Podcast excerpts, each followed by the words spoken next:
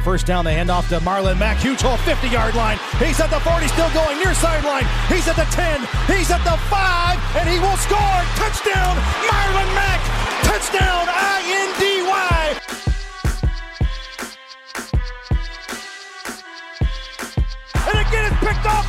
Darius Leonard. Leonard with a second INT, and he's streaking down the near sideline. He's at the 40. He's at the 30. He's at the 20. He's gonna go a pick six for the Maniac. Horseshoe is back, baby.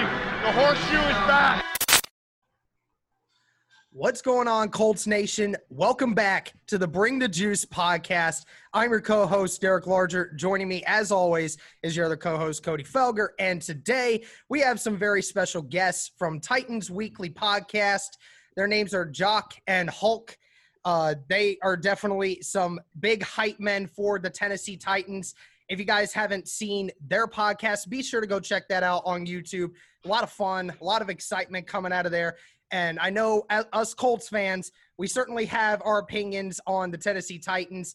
They're certainly going to have their opinions on us, but I just wanted to welcome them to the show. Guys, thanks so much for coming on today. Absolutely, man. We truly appreciate it. Um, my the Titan fans that watch our show, they know we can't do a show without our intro, Jacques. So, welcome, welcome to your favorite Tennessee Titans podcast, along with Bring the Juice Colts podcast. Hope and Jock is here, baby. Jock. Oh. Jock. Oh. Eric and Cody. Welcome, y'all. We want to just say thank you again for inviting us to the show. Uh, we are very excited, man. Um, you know, we've been watching your podcast as well. A lot of excitement. You guys are very knowledgeable upon the Colts. Um, yes, we do bring the energy, but man, we we have a lot of knowledge about the Titans. We've been um, looking at it as well too man. We know a lot about the colts so this should be a great show. Uh, we've yep. been to many colts games there in indianapolis here in nashville so yeah. Nice. yeah. Very nice guys. Very and, nice. and we're definitely like you said here to bring the juice as, as, as the podcast says and definitely we're excited to be on the podcast. We really appreciate you guys giving us the opportunity and vice versa. We got plenty of these coming down the line. Um, but we've been like you like Hawk said we've been to plenty of these heartbreaking uh, Colts and Titans games, and, and, and some been in our favor, some have been in you guys' favor. So definitely excited. I mean, we hey, Titan Up and, and Colts Nation, let's go. Yep. All right. Before before I even get into the first question, I yes. said this on Twitter uh, yesterday, and I, I, hope you guys knew it was coming because uh, I had to talk about Andrew Luck, man. Our guy Andrew Luck. Uh, it's no it's no uh, denying that when it we can't hear you, Derek. Derek, we Derek. can't hear you. Yeah, I can't hear you either. Yeah. He's still going. He's still going. He is. That means, I guess that means uh, we don't need to ask any questions about Andrew Luck, right? That's what. That's a sign. that's oh, a sign. Man. We can leave Andrew Luck alone. He's he's comfortable at home. Uh, you know, hey, we, we don't want to see that guy anymore. He's he's done. You know, hey, you know, we're on the Jacoby I mean, he was what like undefeated, like twelve and zero or something against yes. the Titans. Wild yes. man. Yes, the whole city knew about it, man. Um, I mean, at the end of the day, I mean, he owned us. Like he he did, and me and Jacques talk about this all the time. And again, you guys are are listening to it from our perspective here. Um, you know, Andrew Luck with the team that you guys have had could have won the Super Bowl easily. Yes. I'm telling you. Yeah. Uh, Andrew Luck's a top three player in the league. He was the best player in the AFC South his entire time here. Um, you know, you got Patrick Mahomes, Russell Wilson, Andrew Luck. You can scribble, scrabble, however you want. Andrew Luck is that good of a play. He's unbelievable. Andrew Luck's unbelievable. He's mm. damn near flawless. He'll make a dumb throw every so often, but for the most part, he's very controlled. Uh, you guys are very well coached, probably one of the better, uh, well coached teams in the league. So with mm. Andrew Luck, you could have me, you, and all of us at wide receiver. We're gonna win football games. So yeah, we're glad we don't see number twelve no more, man. So, so definitely, I, I, I'm agreeing with Hawk, and I told Hawk this like when Andrew Luck retired. I was so I was ecstatic. I was happy but I'm gonna tell you guys, if Andrew Luck was still playing to this day, first of all, I don't think the Titans would make playoffs. Right. That's number one. Yep. Number two, number two, I think that they would have beat the Chiefs. Yep. that the offensive line, the way you guys' offensive line is just stacked. It was just built for Andrew Luck, and, yep. and just they don't. Number twelve didn't get enough respect in my eyes. Right. Nobody, the media didn't really put him up there with the top five, top three quarterbacks. But honestly, us, of course, we see him in the South all eh, what twice a year, sometimes three. But just Andrew Luck was a pain in non-existence, and every time he played, we couldn't beat him. And I just, I just hate to see his career end like that. But at the same time, I'm a Titans fan, so it, it helped us out. I'll take it. We'll take it. I'll do the Damian that. Lillard wave. Bye. Yeah, we'll I see you, Luck. We'll see you, bro. I feel Yep. that. But Matt, Um, yeah. Yep. Um, all right. So, guess first question for you guys. I mean, obviously, 2019, that season was a season for you guys to remember. One of the better seasons that you guys have had in a long time, beating a lot of powerhouses. You were basically the underdog story from the from week 17 all the way through the playoffs, you know, all the way up until leading t- uh, the Chiefs in the AFC uh, championship game and then ultimately losing. I mean, Derrick Henry having a phenomenal season like we've not seen many before.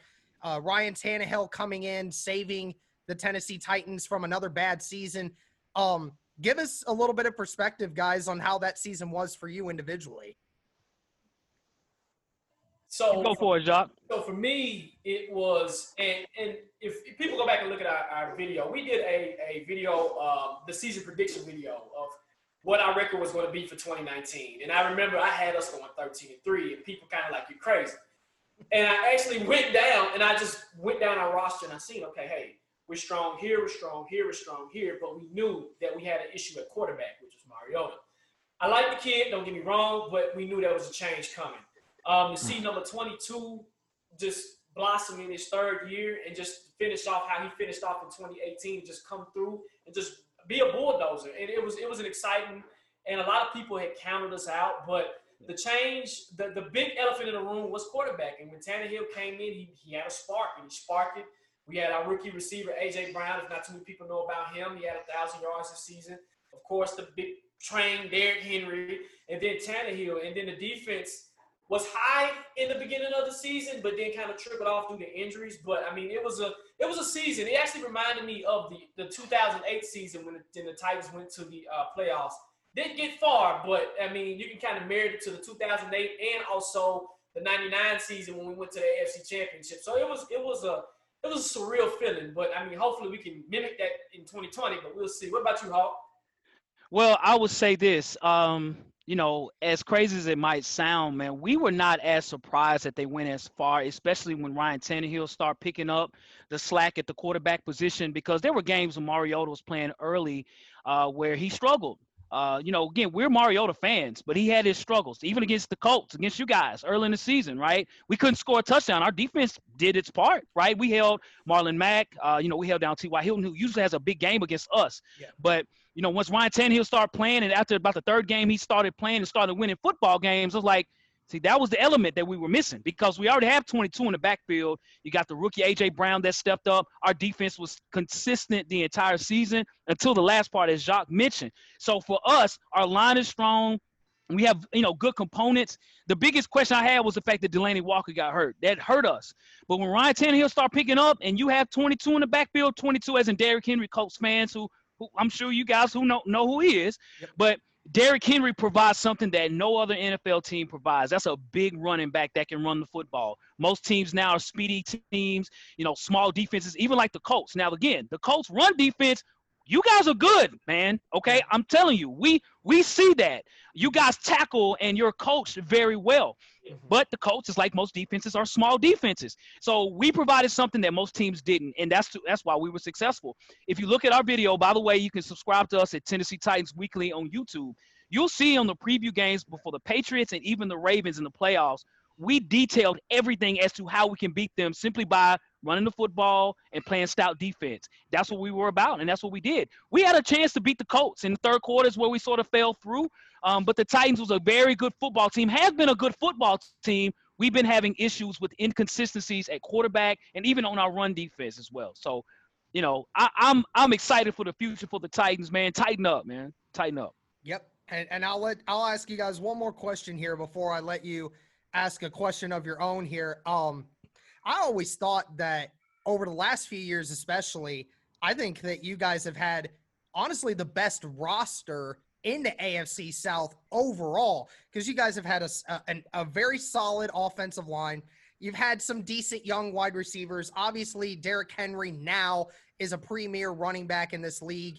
Um, your defense, at every position, there's somebody that's good.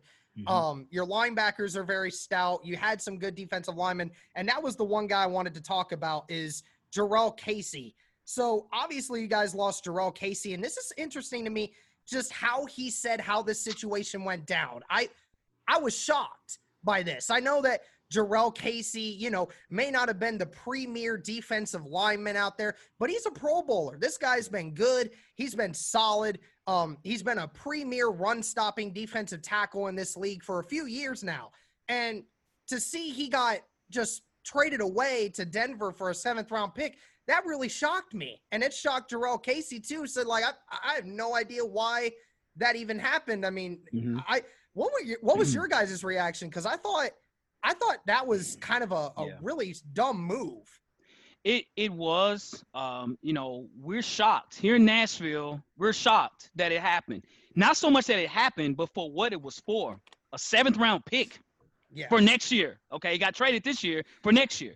Yeah. That to me is the biggest surprise as to because in the NFL, you know, there's business that's that's going to happen. You know, you're going to lose stars. The Colts have lost Edgerrin James in the past. Like, well, why did that happen? Like, you know, you're going to have instances where your stars when it comes to that contract year because he was due almost $12 million. And to pay a nose tackle at $12 million at 32 years old, you got to kind of look at it like, okay, is this going to pan out? If anything, maybe I think we could have maybe worked on a contract.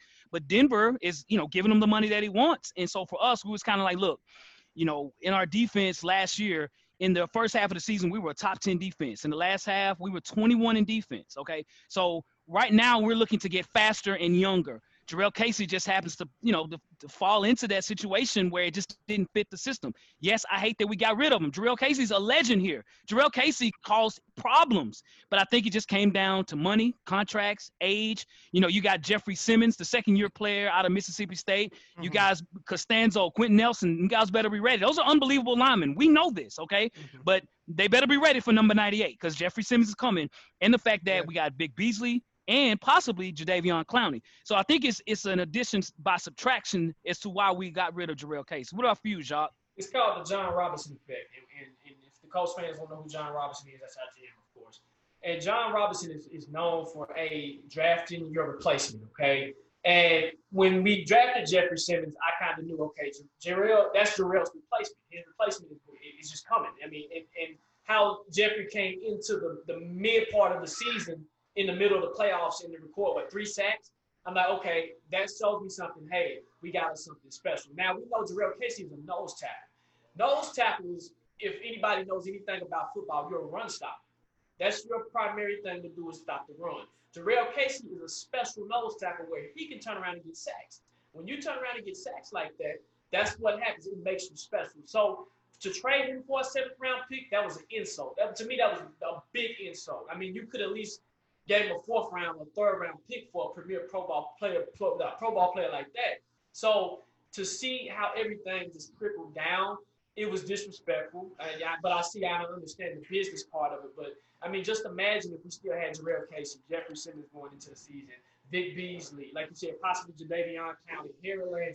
That's an upgrade to our defensive line. But once we lost Jurrell, it leaves uncertainty on our defensive line to say, hey, Jeffrey, you're replacing a legend. Can you continue to feel what that legend did. So, I mean, the feeling in Nashville, it sucked. And when I got when I actually seen the news about it, I was devastated. I was like, I called Hawk. I was like, why did we do that? And just some things that go in Jon Robinson's head. He does things that make sense, but in the time being in that moment, it's like, okay, it doesn't make sense. But when you sit back and contemplate and think about it, it makes sense. So, gotcha, gotcha, gotcha. All right. I didn't know if you guys had a question for us. Uh, I had a couple. We yes. have a bunch more, but go ahead with yours. Oh yeah, absolutely, man. So, Philip Rivers is in town, right? Philip mm-hmm. Rivers, the longtime San Diego slash LA Charger quarterback, is in Indianapolis now. He's actually from a town not too far from Nashville, actually. Um, he's bringing a lot of experience, uh, a lot of wins and things. Last year, the Colts, you guys were 30th in the league in pass. I mean, wow, right? Yeah. Um, you know, with Jacoby Brissett at quarterback, he had his times of, you know, doing well, but then, you know, got offensively passing the football was a struggle. I know you guys drafted Michael Pittman. Uh, you know, some people think he might win Rookie of the Year. I, I still, you know, we can discuss that Mm-hmm. during the show. Um, but um, bringing in Philip Rivers, and you guys, you know, barely missed the playoffs last year. Do you guys think, with the addition of Philip Rivers, the addition of Michael Pittman, even Jonathan Taylor, running back, of course, you guys have arguably the best offensive line group in the league. Do you guys think now that you will make the playoffs Cody, why don't you and go ahead. and Hold win the AFC South? on. all right, Oh, right. Uh. Cody, go ahead. Ooh. First, go ahead. Okay. Yeah, I mean, I certainly think uh, it's trending up for you know Philip Rivers because he has those connections with Frank Reich, obviously Nick Sirianni, the offensive coordinator, and he had statistically some of his best seasons when he was with the, those two guys, and so I think obviously you know Philip Rivers is a massive upgrade from Jacoby Brissett. I know a lot of people will say, well, is he an upgrade? But you look at it in terms of you know, passing the ball. I know the touchdown to interception ratio is a little bit scary for some people, but I mean, the Chargers were sixth overall last year with no offensive line, sixth overall in passing. And so, you know, you throw in the addition of Michael Pittman, throw in the addition of Jonathan Taylor, best offensive line in football, I would argue. Um, and then, you know, just some other underrated signings along with, you know, just the system, the quarterback friendly system that Frank Reich runs. Um, I think it's certainly a possibility. I think, honestly, the Colts have a pretty solid roster. If you look overall, I mean, I obviously would say the Titans probably have a better roster overall right now still, but the Colts still have a solid roster compared to what it was when Chris Ballard, the GM, started. I mean, he has built a very, very good roster and, and a team that, besides one game last year, the Colts were in every single game, you know, down to the wire. And so I think just the addition of some of those guys. Um, we actually have just recorded a podcast. Kind of, we've been breaking down uh, the different position groups and just thinking like there is optimism for every single position group on this Colts team. And so, I think certainly um, the Colts have a lot better chance this year than they did last year. I'm always I'm not one to like make these wild bold predictions, uh, but I honestly do think the Colts have you know as good a shot as anybody in this division to win this rot to win really the division. And, and honestly, I think it comes down to the Titans and the Colts because we saw what you know Bill O'Brien. If Bill O'Brien's still with the Texans, I mean I'm not really afraid of them honestly. Yeah. So uh, for me, yeah, I do think it's going to come down ultimately to the Colts and the Titans. But if Philip Rivers can get back to where he was with Frank Reich, I think there's no doubt the Colts have a really good shot at winning this division. Yeah, I mean, people forget that two years ago, uh, in 2017, uh, or, or actually in 2018, Philip Rivers was widely regarded as a top six, top five quarterback when you looked at the numbers' sake. I mean, the numbers back that up. So, I mean, Philip Rivers is certainly not fallen off a cliff just yet. I know a lot of people are saying that, um, obviously, with what they saw last year 23 touchdowns, 20 interceptions, that's not good. We can't have that. Frank Reich has already said that can't happen again. That's not going to fly here. But I will make a bold prediction here, Cody. I'm a little bit more dangerous than you are with these predictions. So I'll say this. I could potentially say right now that Philip Rivers is walking into the best situation he has ever walked into in his professional career with the Colts where they are now. Last season, the the Chargers were 28th in overall offensive line play. That is god awful. You're never going to perform well. Your quarterback's not going to perform well when you do that. When you're going from the 28th to the third best offensive line in football, and then you have I obviously know the wide receivers for Indianapolis may not quite be as explosive as the Chargers were. Obviously, Keenan Allen is a beast. Uh, Hunter Henry is a different animal. But that's another good thing that that, that Philip Rivers is walking into. He's coming into a good offensive line, a team that wants to run the football. It's going to take him a lot of that pressure off of Philip Rivers to have to keep up with the running game because the run game is just going to continue to wear down defenses.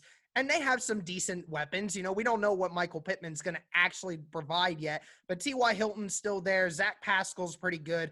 Uh, we have Jack Doyle and Trey Burton, both guys that can run block and can catch the ball out of the uh, out of the line of scrimmage. So that's a good option. And then you obviously know the defense is going to improve this year. That's going to help Philip Rivers.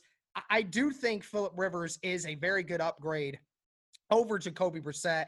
Because, like you guys said, 30th in passing, that's very different from what the Colts have seen the last six years before that, when Andrew Luck was keeping them in the top 10 every year in passing, even with a, a trash roster up until 2018. So, I mean, if Philip Rivers, if he's anything like what we think he could be, uh, even if that's, you know, just a slight upgrade, that's still going to be better and we're still going to get really good. It, I think it depends on um, Ryan Tannehill's play this year, and that's what I think Cody was going to ask you guys next. I want to ask, have him ask you about Ryan Tannehill here. Yeah, yeah. Obviously, he came in kind of mid-season. Marcus Mariota um, was not getting the job done, and and the Titans kind of went on a run. You know, kind of like Derek talked about, were the underdogs in a lot of games and, and beat some really good football teams. Um, and ultimately fell just a little bit short of the Super Bowl. But now, you know, a year after that, the Titans decide to extend Ryan Tannehill.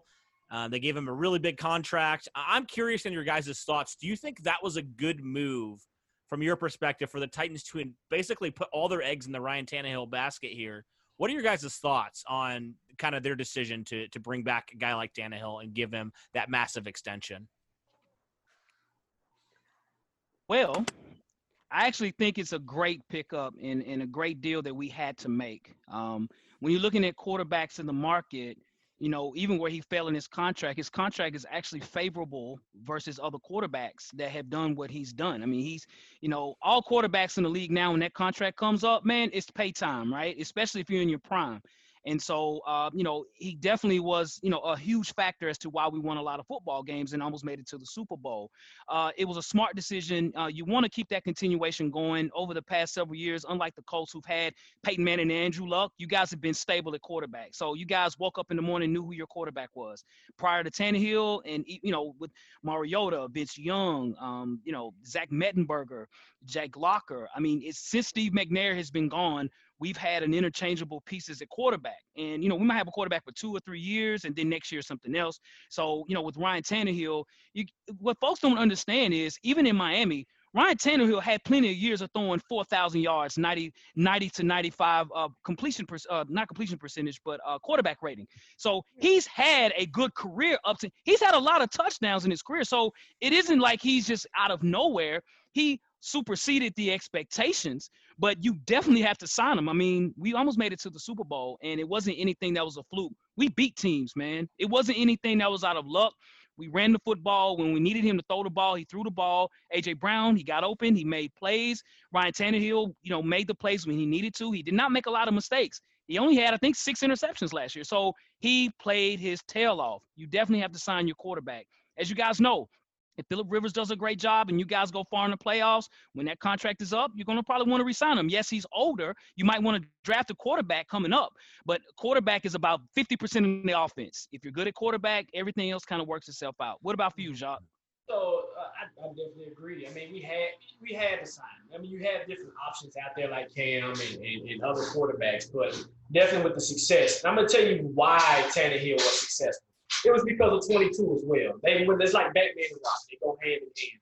But when you have Ryan Tannehill having a 22 versus what he had in Miami, you think about it, in Miami was a running back carousel. I mean, he had Drake, he had different running backs coming in and out. Yes, he had Landry, but also with the different weapons he had in Miami, he didn't have in Tennessee. Something that that, that piqued my interest. And me and Hawk did the statistics and broke down the stats of Ryan Tannehill. I mean, looking, he has 4,000 yards 4,000 yards here, 4,000 yards there. Something that just he didn't have the right team and the right system. And when you bring him in a system where he doesn't have to throw 50,000 times, yep. and you that running back number 22 takes that pressure off of him, it helps him out. So I think it, the, the I honestly, in my opinion, I think there is help Tannehill get that contract as well. But I mean, did he deserve it? Yes, he deserved it. And Because you don't you want that continuity going into the second season. Think about it. If we were to go out and get another quarterback, hey, AJ Brown, a new offensive system. So it's almost like year two for everybody to come in to improve, to get better, to get that chemistry with Corey Davis, and just certain things like that. So, I mean, the contract, I, I, I, I'm okay with the contract because we didn't really break the bank, and we can really actually put almost a two to three year deal versus what whatever he signed, like what two or four or five year deal. So, it, it definitely, definitely, definitely. So. Yeah, I would think that Ryan Tannehill kind of came in and did what what Peyton Manning kind of did his last season with the Broncos before he went out. I mean, I think I honestly forget this sometimes. Tannehill came in there midway through the season. It's not like he had the full season, understood the playbook, came in right away, knew everything that was going on. I mean, he had to learn on the fly how to work with these guys. And obviously, in the playoffs, he was. I mean, let's face it, he didn't have a great games, but he did enough to the point where it wasn't costing them the game. And he was making some throws that resulted in some good plays that were able to keep drives going. So, I mean, obviously, you did what you had to do. I thought the contract was a little too much. Uh, 91 million guaranteed, I think, is a lot of money for a guy like Tannehill. But again, like you guys said, um, that's that's just how it is. You know, you got to make sure you keep the certainty at the quarterback. That that totally makes sense. So-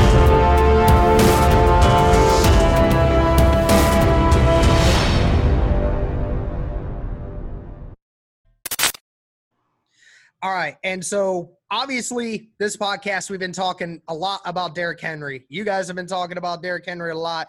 Um, obviously, he was the main part of your playoff success uh, throughout the last eight weeks of the regular season and throughout the playoffs.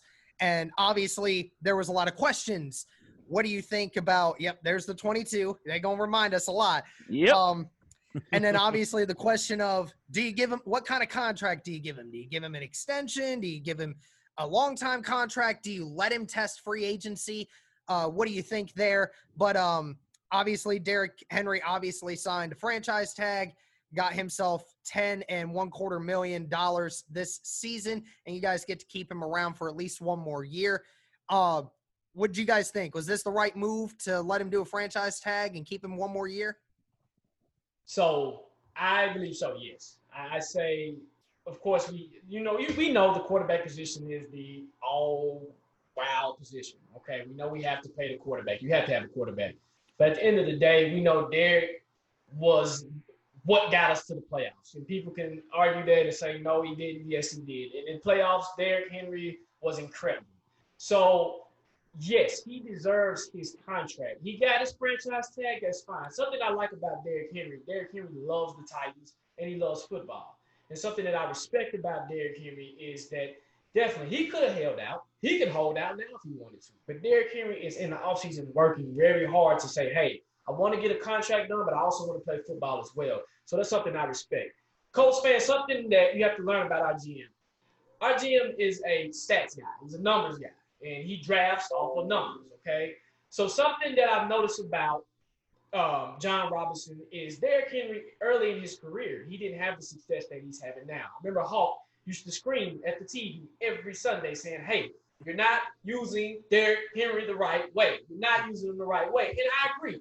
We was we were not using Derrick Henry the right way, and I think that hindered him. And then that second year, boom, he just blossomed. And it was just like the latter part of the year, he got his thousand yards. And, and that was something like, okay, hey, it's a potential thing. All right, next year he gets another thousand yards. He's the leading rusher of the NFL. So something tells me that Jon Robinson values the running back position, but he doesn't value it that high. So if I was to sign Derrick Henry, I would at least give him about a five-year, maybe maybe 15 mil deal, but or 14 mil. I know it's a little high for a running back but for the work he's put in it, it helped. And we just drafted a, a, a running back as well, Darrynton mm-hmm. um, from Appalachian State, who can take that pressure off of Derrick, so it kind of helps him out as well. But I mean, pay the man. I, have been saying that since the beginning of the season. I'm saying it now. Pay him. He deserves it. And yep. Hulk, real quick before I let you go, the one person that I think y'all should be thanking for why Derrick Henry jumped from year two to year three the way he did is the man on that flag behind you. Ah. It's Eddie George. Because Derrick Henry said, I talked to Eddie George over the off season before last season started. And I found my love for the game again. Because Derrick Henry was saying, I, I, I just don't, I'm not enjoying this. This isn't what I imagined I could do when I came to Tennessee. And then he talked with Eddie. Eddie gave him some tips and helped him find his love again. And I mean, y'all see how that turned out. So, I mean, Eddie George is a big is what y'all should be thanking for Derrick Henry's success. Absolutely, absolutely. And with Derrick Henry, you know, even at Alabama, Derrick Henry had a slow start in his career early. Uh, and then once he had the reins, he, he was the man. Derrick Henry was, was unbelievable. Uh, you look at Derrick Henry now, it's from a contractual standpoint. Um, you know, him signing that franchise uh, tag got him paid. You know, versus what he was making over the past several years. I think he was only making two million. Now he's making above ten. So he, he's he's got a smile on his face even in that regard, right?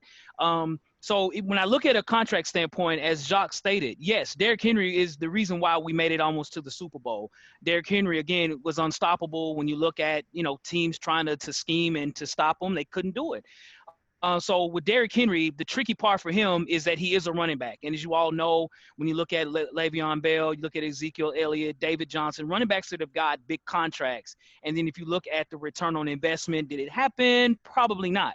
But Derrick, it might be in a different situation. And the reason I say that is because he was preserved over the past several years. He's just now hitting his stride, which is a great thing. So I do think you know, you do sign Derrick Henry. You say, hey, you're the reason why we made it this way. We are a running football team. We we do not rely on throwing the ball because if we did that, we wouldn't win a lot of football games if that was our sole purpose.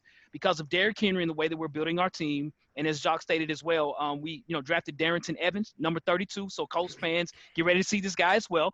You know, when you look at our team, you know, I would say you don't do Derrick Henry like they did say Shaun Alexander, where they just ran and just run and run and run. I think you you know you you run them, but you don't give them maybe 35 carries. Maybe give them 25, 20 carries. Get Darrynton Evans in there or whatever. I think you can be smarter. You learn from the past.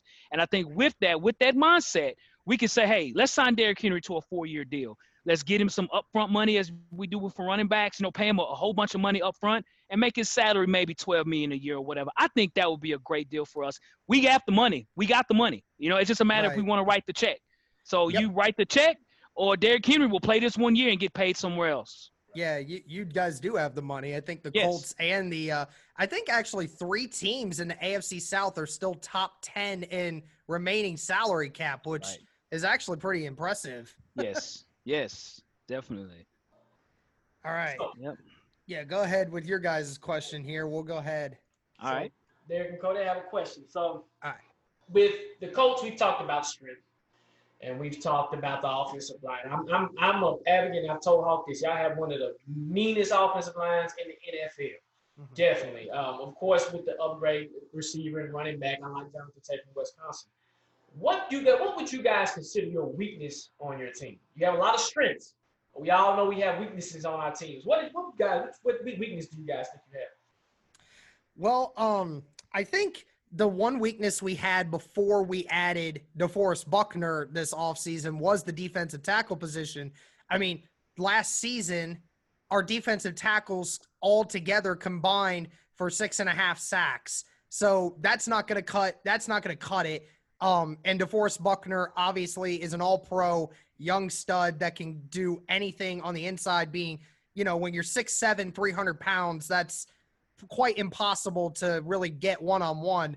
So um, that's that was a weakness, and I think it still can be if we don't put them in the right positions there. But um, I think ultimately what Colts fans harp the most, and I think Cody will understand this, is just I think we as Colts fans are tired of seeing the zone coverage. You know, I know that the Colts do it pretty well compared to a lot of other teams that do it, but God, it's it's so miserable to watch every Sunday when you see teams keep racking up yards. It's kind of funny because like the Colts only gave up over the last two seasons have only given up like 17 and a half points a game. That's relatively decent. That's middle of the middle of the ring, mm-hmm. but it's it is it is very very annoying, especially when you're playing against a team that can really exploit the zone. Uh, you know, I, I know that even Tennessee has had times where they are able to find ways through there. But, you know, the secondary for us is still young. Um, I think how many players now, Cody, do we have that are over 25? I mean, obviously with Xavier yeah. Rhodes being in, that's TJ one, Carrie, but that's two. TJ Carrie, that's two. I mean, um, we we are the youngest roster in the NFL right now. It, it's incredible just because – you know, you're expecting a lot of these young guys to come out there and and perform with these NFL caliber guys that are just, you know, head over heels better than everyone else. So this team is going to continue to get better where its weaknesses were. But, you know, that secondary was an issue for many years. Uh, defensive tackle position is the worst one that we have right now. Um, yeah, I think that's the big biggest weaknesses for me. Cody, what are you thinking about that? Yeah, I would say definitely secondary, just because there's a lot of unproven right now in the secondary. I mean, uh, Rock Ya-Sin last year, second round pick. He, I mean, he he he's probably going to you know be better than he was last year, but he's still relatively young. You you bring in Xavier Rhodes, who you know a couple years ago was all pro, but the last two years he's mm-hmm. not been anywhere near that, and so. Um, you you you know, and then Kenny Moore. Obviously, I I would argue he's the best slot corner in the league right now, which is good. Um, but you know, oh, I mean, he does about everything for you. I mean, he can play about anywhere, and he can get to the quarterback too, which certainly helps. Uh, and you guys don't have Logan Ryan anymore, so you probably can't argue that with me. But uh, Logan Ryan to the Colts, please make it happen. or slot, why not? Yeah, right. He'll uh, play that zone defense for you too, man. Hey, Logan I Ryan love is, it. I love it. Yep.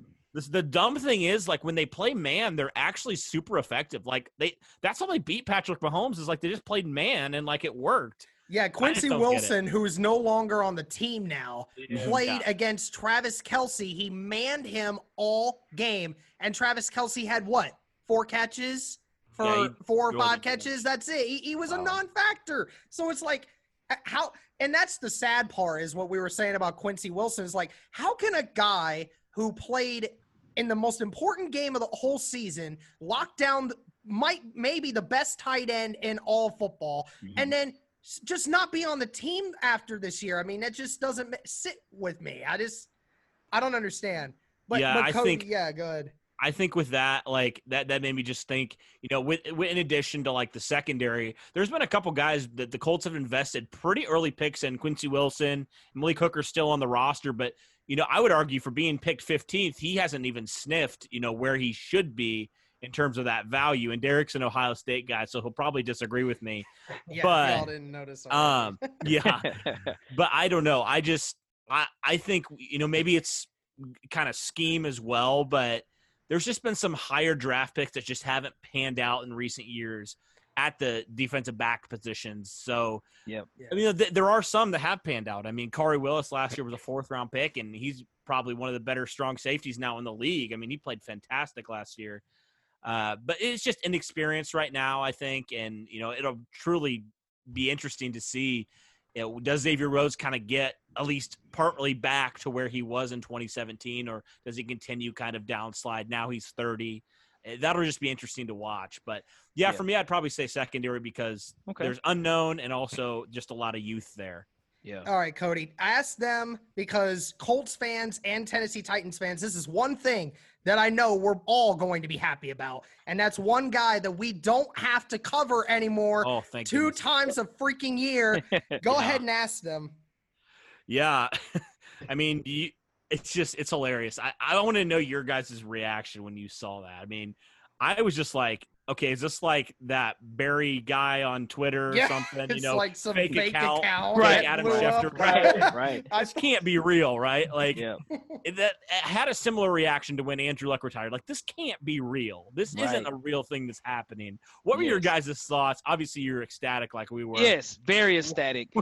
I mean, DeAndre Hopkins has been unbelievable. I mean, he's yeah. been the best receiver in the division for years, right? He made the mm-hmm. Pro Bowl even last year, right? Yep. So yes, right. and what's so crazy about the AFC South, man, when you think about DeAndre Hopkins and you look at us as the Titans? The AFC South have had some of the biggest departures except for the Titans. I know that's crazy. Andrew Luck is gone, right?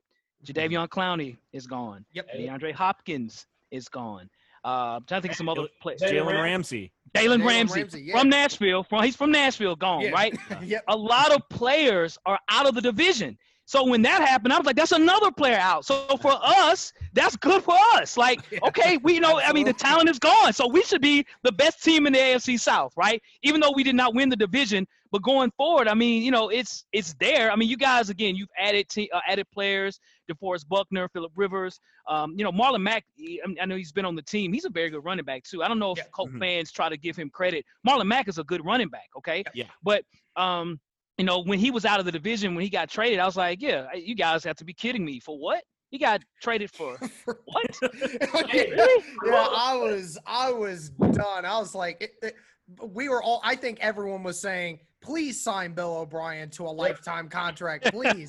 It's like Right, what, right, It's like right. what Harbaugh Yes. is for Ohio State fans. Like j- Yeah. they never beat us. Just let him keep coaching, please. Right, Like, right, right, Look, Bill. O'Brien as a coach is a good coach. He's a good Yeah, coach. he is a Just good as coach. G- just as a GM, he's terrible. He's I mean, terrible. He's yeah. terrible. He is terrible. Now for me, I thought it was a joke. I'm literally, I thought it was a joke. I was literally like, wow, I can't believe this. And when I got the news, D Hop was gone, and, and Hawk texted me, he said, he, I said, no, this can't be real. And what they got him for, I was like, wow.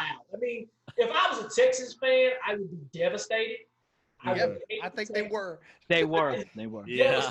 but I mean, for us after that happened, I said, no, it's, it's down to it's down to the Colts and the Titans. I mean, the, the Texans still have the uh, Deshaun Watson. That's we know that, okay? Yeah. But that's one man, right? That's Yeah. one quarterback. The way Bill O'Brien has been GMing is not the best. I mean, they got rid of D Hop and you bring in Brandin Cooks uh, and some just B level, C level receivers. I, I I just I, I, it's just confusing. But am I happy? I'm ecstatic. And, and they Yes. can. They can Yep. have him. Body hop. Bye. Bye. Ah, I'm- I'm- yes. Yeah, absolutely. Man, but that that that Cardinals team is going to be. Oh my goodness. oh, That Cardinals team's going to be Man. legit. I mean, because Wow. Kyler Murray was already good last Yeah, season. he- now he's he actually was. got a bunch of different receivers and an Yep. additional running back that he can now throw to out of the backfield. That's I right. mean, he's going to have options this year. It's incredible. Yeah. Yep. Yeah. Yep.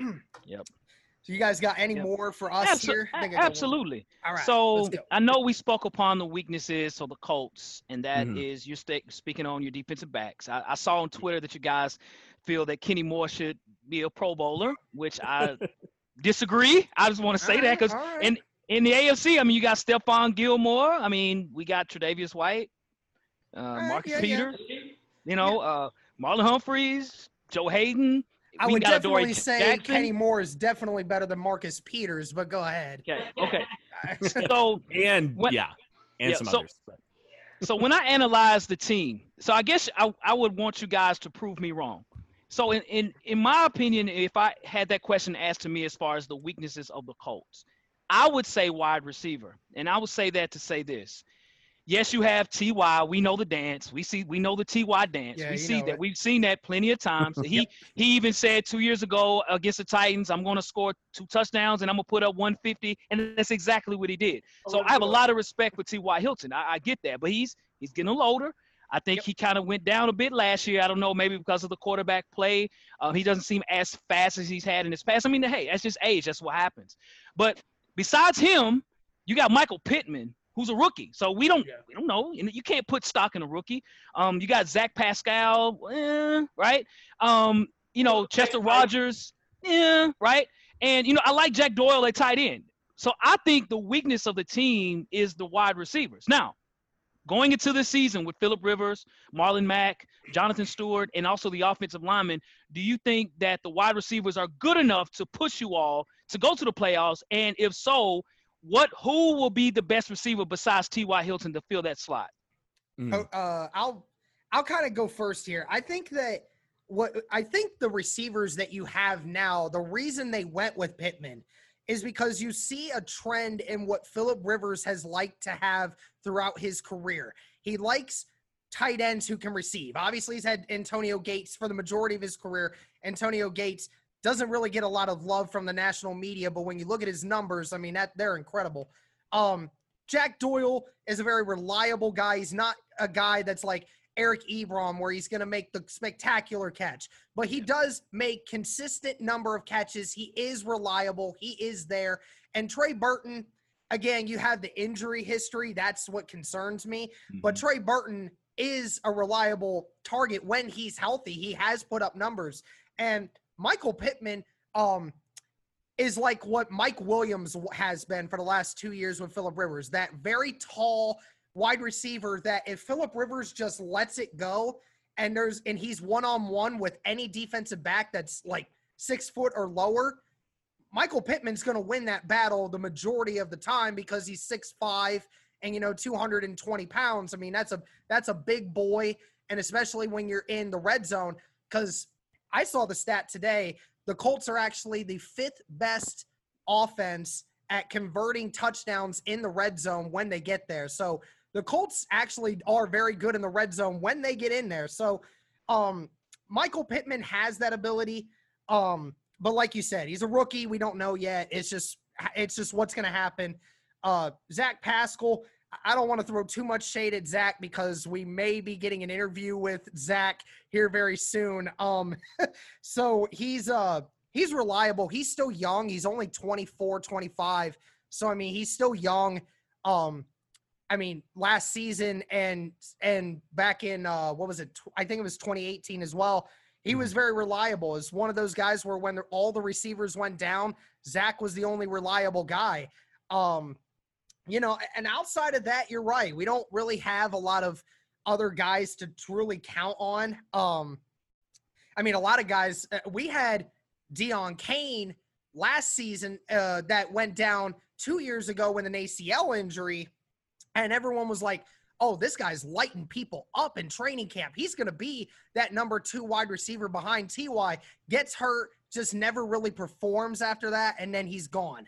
And now we have another guy, uh, Reese Fountain, who last season, last offseason, was killing it in training camp as well. Again, blown out, blown out uh, injury there, and he was out for the season. So it's again another thing where who's going to be the fourth wide receiver because we know who our three guys are, but there's so much uncertainty.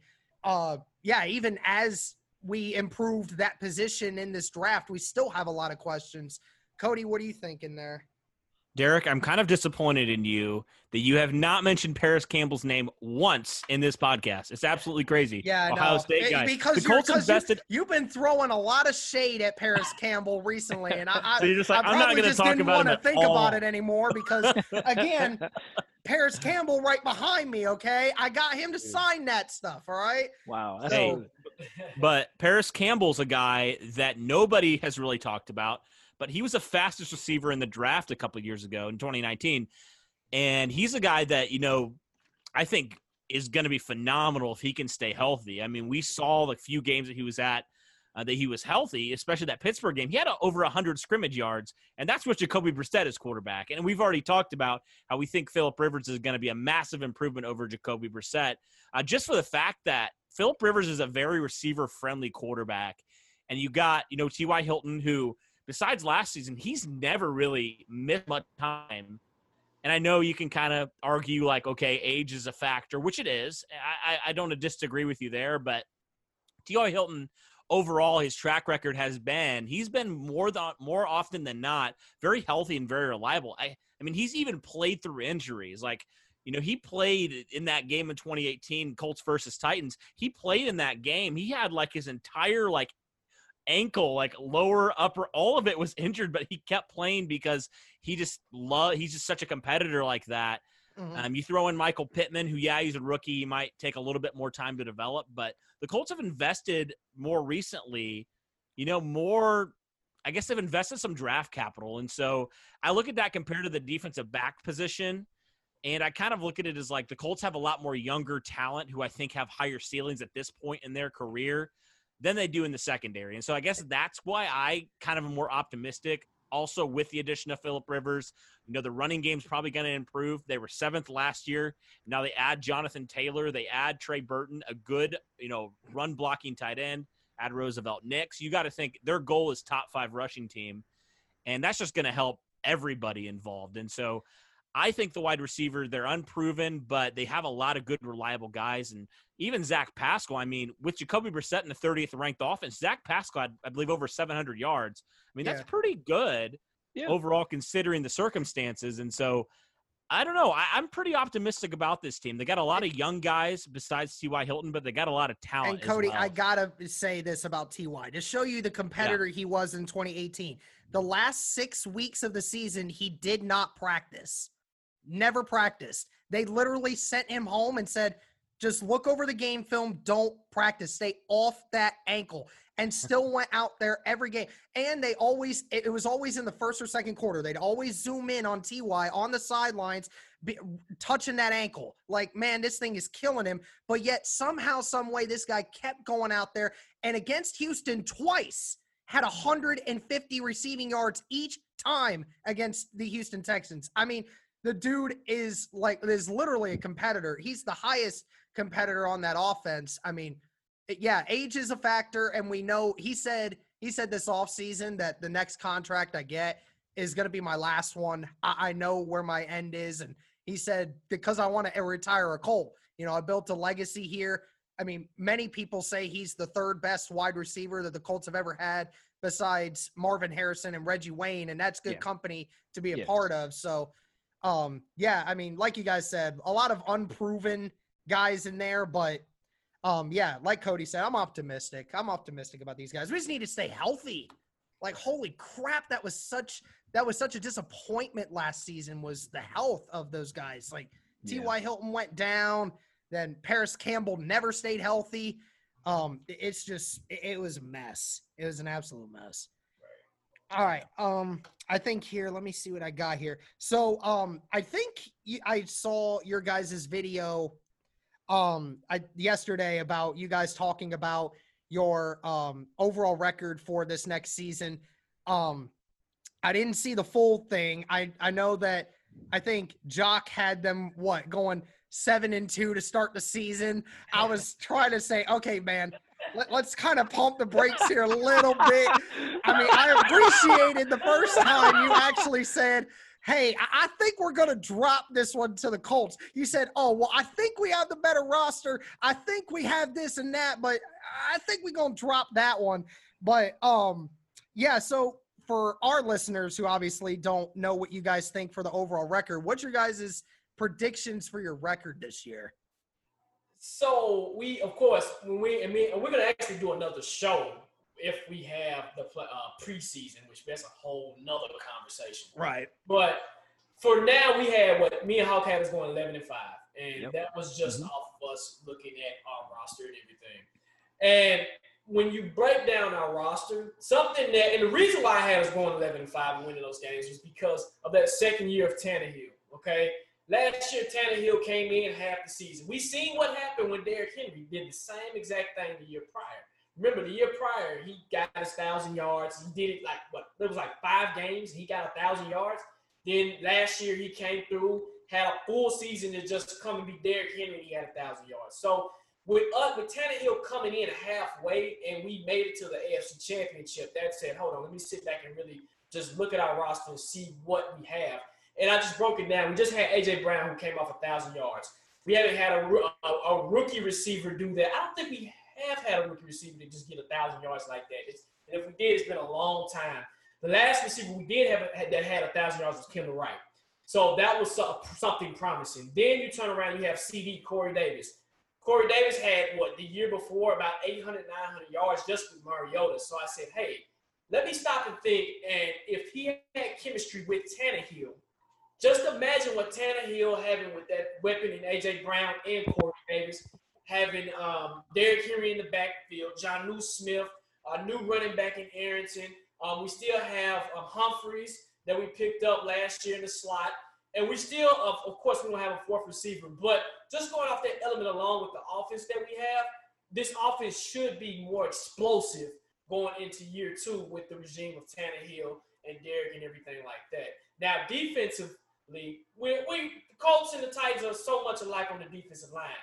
Our defensive line, man, is Hawk. We talk about it all the time that we have to get better. And we had Harold Landry who had nine sacks last year, and he got those nine sacks early in the season. He kind of just halted. And something is we're trying to find that that opposite of Harold Landry who can just be consistent. And that's the problem that I've had with our team for years is just consistency. So, but right now I have us going 11 and five. But like I said, if preseason we have another show coming down around preseason just to see what happens. That could change. We could, I could drop two games. I could add two. But right now 11 and five. What about you, Hawk? Yeah, so when we did the prediction show, the thing was I didn't know at all what he predicted, and he didn't know that for me either. Uh, we already wrote down the teams that we felt that we could beat, and at the end of the show, we ended up both being at 11 and five. And so, yes, I try not to have a fandom perspective on records, right? Um, but I honestly do think that I think our schedule is very favorable, and even against the Colts. I mean, I have us, you know, beating you all in Nashville, but uh, you all beating us there in Indianapolis. I do think yeah. we're going to split with the Colts. Uh, again, I do think as well that the Colts will make the playoffs. I think again, uh, you know, the Colts are a much better team, at least on paper, than they were last year. So I think that you guys coming in will be a better football team. Um, I do think we're going to win the AFC South, though. I mean, the Titans. But um, but looking at the roster, you know, looking at us as a team, uh, you know, for Colts who might not know a lot about the Titans, you know, we have Kevin Byard, who's arguably the best safety in the league. You don't, you know, three years he has 17 interceptions. All you gotta do is check his stats. Kevin Byard, if you throw it in his direction, he's gonna pick the ball off. Uh, if you look at Adoree Jackson, one of the fastest corners in the league, when you talk about playing slot corner, Adoree Jackson is pretty much a lockdown slot. Even the fact that we drafted Kristian Fulton from LSU, you got Malcolm Butler as well, the veteran, of course. Uh, yeah. Malcolm Butler got hurt at the end of the season. Uh, you look at Jeffrey Simmons, and what people might not know a lot about is Rashaan Evans, our middle linebacker. He is a beast. Now, yeah, I know he doesn't have definitely. as many tackles as Darius Leonard, right? Darius Leonard led the league in tackles last, not last year, the year before, as a rookie. Yeah, as, as, a rookie. Yeah, as a rookie. So, but we do have Rashaan Evans on defense. So we have a lot of players that a normal fan might not know about. Uh, mm-hmm. Uh, even Jonnu Smith at tight end. You want to talk about speed? He's arguably the fastest tight end in the league. Um, you know, anytime he's had the football, he might get three catches, but one of them is going to be a touchdown. And again, AJ Brown, he had only 60 catches, but over a thousand yards, right? Yeah. So we have big time playmakers. We are a team that's hard to tackle. It's hard to tackle Derrick Henry. It's hard to tackle AJ Brown, and it's hard to tackle Jonnu Smith. So you got Taylor Lewan on the offensive line. Your offensive line is pretty straight. Uh, again, probably top ten, maybe not top three. I think the Colts, again, in my opinion, is number one in that regard. But I just think, again, as a Colt fan, you guys might not know certain play certain players on the Titans that are very good. Uh, you know, you look at Kenny Vaccaro, other safety. I mean, our DBs are really good. That's arguably the strength of our team. And so, you know, with the up uh, play of our D linemen, if we can uh, rush the passer, and even on our offensive line, if we can run block a bit better as well early in the season, we're gonna be a problem. We will be 11 and five. Again, we're splitting with the Colts. We'll we'll give that, but the Titans will make the playoffs. We will win the AFC South and it's going to be a battle between us and the Colts. But the Colts will make the playoffs. I do. I do think that. I would love to get you guys in touch with my friend Chase. He, I think he had. Uh, forgive me, I, my friends sometimes are bold when their predictions. I think he had y'all being third in the division. I, I immediately, I immediately texted him, and I'm like, you might want to reconsider thinking the Titans might be third. Right. But you know, it's whatever. He's a Deshaun Watson fanboy. It makes oh, sense. It makes Deshaun sense. Watson is the best player in the division. Oh yeah, he he's is. the best quarterback. He's the best player no in the division. About right, it. no yeah. question about it. Right, but Absolutely. yeah, yeah, yeah. Yeah, the supporting cast around him is not very good, especially no, it's not. Offense. It's no. not. It's All not. right, I think we got time for one more question here from you guys, and then we'll, right. we'll call that it. Yes, so, sir. So we know, and I agree with Hawk, and I've been saying this, and I've said this from the beginning of last last year, even the year before. The Colts give us problems, and the one team that scares us. And people can go back and look at one of our shows we did in 2017 when I said the Colts are going to give us fits. I said that we ended up losing to you guys in the playoffs. I mean, in the, the last game to get to the playoffs that year. So never forget it. My question is, I'm going to say you guys are going to make the playoffs. How deep in the playoffs do you think you guys can go with the roster you have now? And with the talent that you have now and the teams that you have to get to to get to, or arguably the, the ultimate goal is Super Bowl. What do you think? Cody, you want to start with that one? Yeah. Um, and I think the Colts do have a really good shot to make a deep playoff run because you look at it in the playoffs, like besides Patrick Mahomes, who we know is absolutely insane. Um, most of the time, you, you know, even with the Titans, like the Titans were beating teams because they could run the football. Yep, and I think that's an emphasis that the Colts Right. And that's an emphasis that the Colts have doubled and tripled down on. We actually made a video early in the offseason. Like the Colts are serious about wanting to run the football, establish the run, control the line of scrimmage. Obviously, their drafts have reflected that. Their free agent pickups have reflected that. And so I think if the Colts get in the playoffs, they're going to be, they're going to have, you know, teams kind of on the ropes a little bit. Maybe teams that are overall you'll have flashier, better players at the premium positions. You think the quarterback, defensive end, whatever it is. I think the Colts have a re- really legitimate chance because they have a good defense. They've upgraded that defense, and they have a really good running attack. And if Philip Rivers can be even half the player he was, you know, in 2018, I think the Colts have a legit shot. I mean, I think if Philip Rivers can do kind of, even if he's not throwing for 300 yards per game in the playoffs, if he can kind of do what Ryan Tannehill did for you guys last year, right? Where he can just manage games at and not lose games and really just make the throws he needs to make and let the running backs do the work. I think the Colts have a legitimate shot. I think one thing that's interesting, and I think the Colts and the Titans are very are built very similar in that way, mm-hmm. where they want to control the offensive and defensive lines. And when you do that, you know, when it comes down, we saw for years and years in the Peyton Manning, Andrew Luck era, fantastic quarterbacks, generational quarterbacks. When it came down to the playoffs, they ultimately fell short a lot of times because they couldn't do that. They couldn't make, you know, those plays. You know, when you're in New England, right? And and you the passing game is not working when it's 30 degrees and it's snowing out, right? You have to run the football, and if you can't, you're not going to win. And the Colts are set up well, I think, to do that. And so, yeah, I mean, I think to answer your question, if the Colts do make the playoffs, I think they have a legitimate chance to upset some teams, kind of, kind of like you guys did. I think because we're built the same way, we have a chance to kind of make a run like that too if all goes well. Uh, Derrick, what are your thoughts on that? Well, in 2006 playoffs and 2007 Super Bowl, people forget they always want to talk about Peyton Manning, but mm. everyone forgets the running attack was what ran that show. Edgerrin yeah. James and other guys like that, you know, they were they were running for over 100 yards every game. That was keeping that offense moving especially late in the season, you want to be able to run the football because teams are going to get tired. Fatigue gets set in after a long season. Who can dominate the offensive line up front? I'm just kind of looking at some of the teams in the AFC. Um, Kansas City, I don't know who all can really legitimately beat them right now. Even though I know you guys beat them in the regular season this last year, I get that. I'm just talking about playoffs perspective. Uh, I mean, if y'all did it in the playoffs against the Ravens, I think the Colts could do it too, the same way that you guys did it. You guys just tried to keep just either let Lamar try to make the big play or keep everything in front of him. That's basically what you got to do. And the only other team that I would fear if we went into the playoffs is the Pittsburgh Steelers because yes. the Colts yes. have never had good luck with the Pittsburgh Steelers. Uh, never. And they're the way they play, the way the Pittsburgh Steelers play, they are tough. On that defensive line, on that defense, they are young, they are tough, they are physical. And whether or not they get Big Ben back for a full season, that's beyond me. But again, Pittsburgh, just the way they play, it just never seems to work out for us. I'm not even worried as much about New England, to be honest with you, because I know they got Cam, but Cam's not a prolific passer anymore that he once was. And yes, New England has a very good secondary, but even the offensive line, I think, can still control the point of attack. I mean, two seasons ago, when Andrew Luck first came back, the Colts had 13 starters missing in that game against New England, and yet we only lost by two touchdowns. It was 42 28. I mean, we had over half our roster gone, and we still did that. So, um, I think those are the three teams that I would be the most worried about. Um, and I'll probably be worried about the Titans too, because again, you guys just it, it's it's different now. Now that Andrew Luck's not there anymore. If it was Andrew Luck behind center, I would say I I, I I'm sorry to y'all. I, hey, don't do that. oh man, I don't. You're gonna hurt our listeners. Don't do that. I probably already I probably already pissed him off by mentioning his name in the beginning of it anyway. Us Colts fans are still yeah. not over that day, man. I'm still I, I that We're was happy.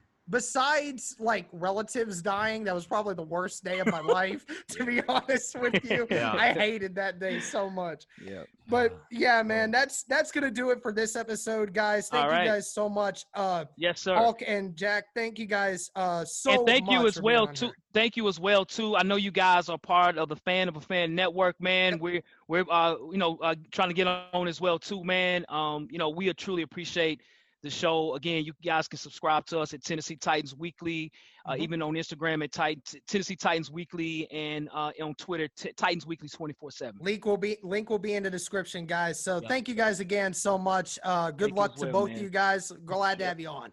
Absolutely, man. As we'll see you in the season, man. I, we can't wait, man. oh, I can't wait either. Yeah.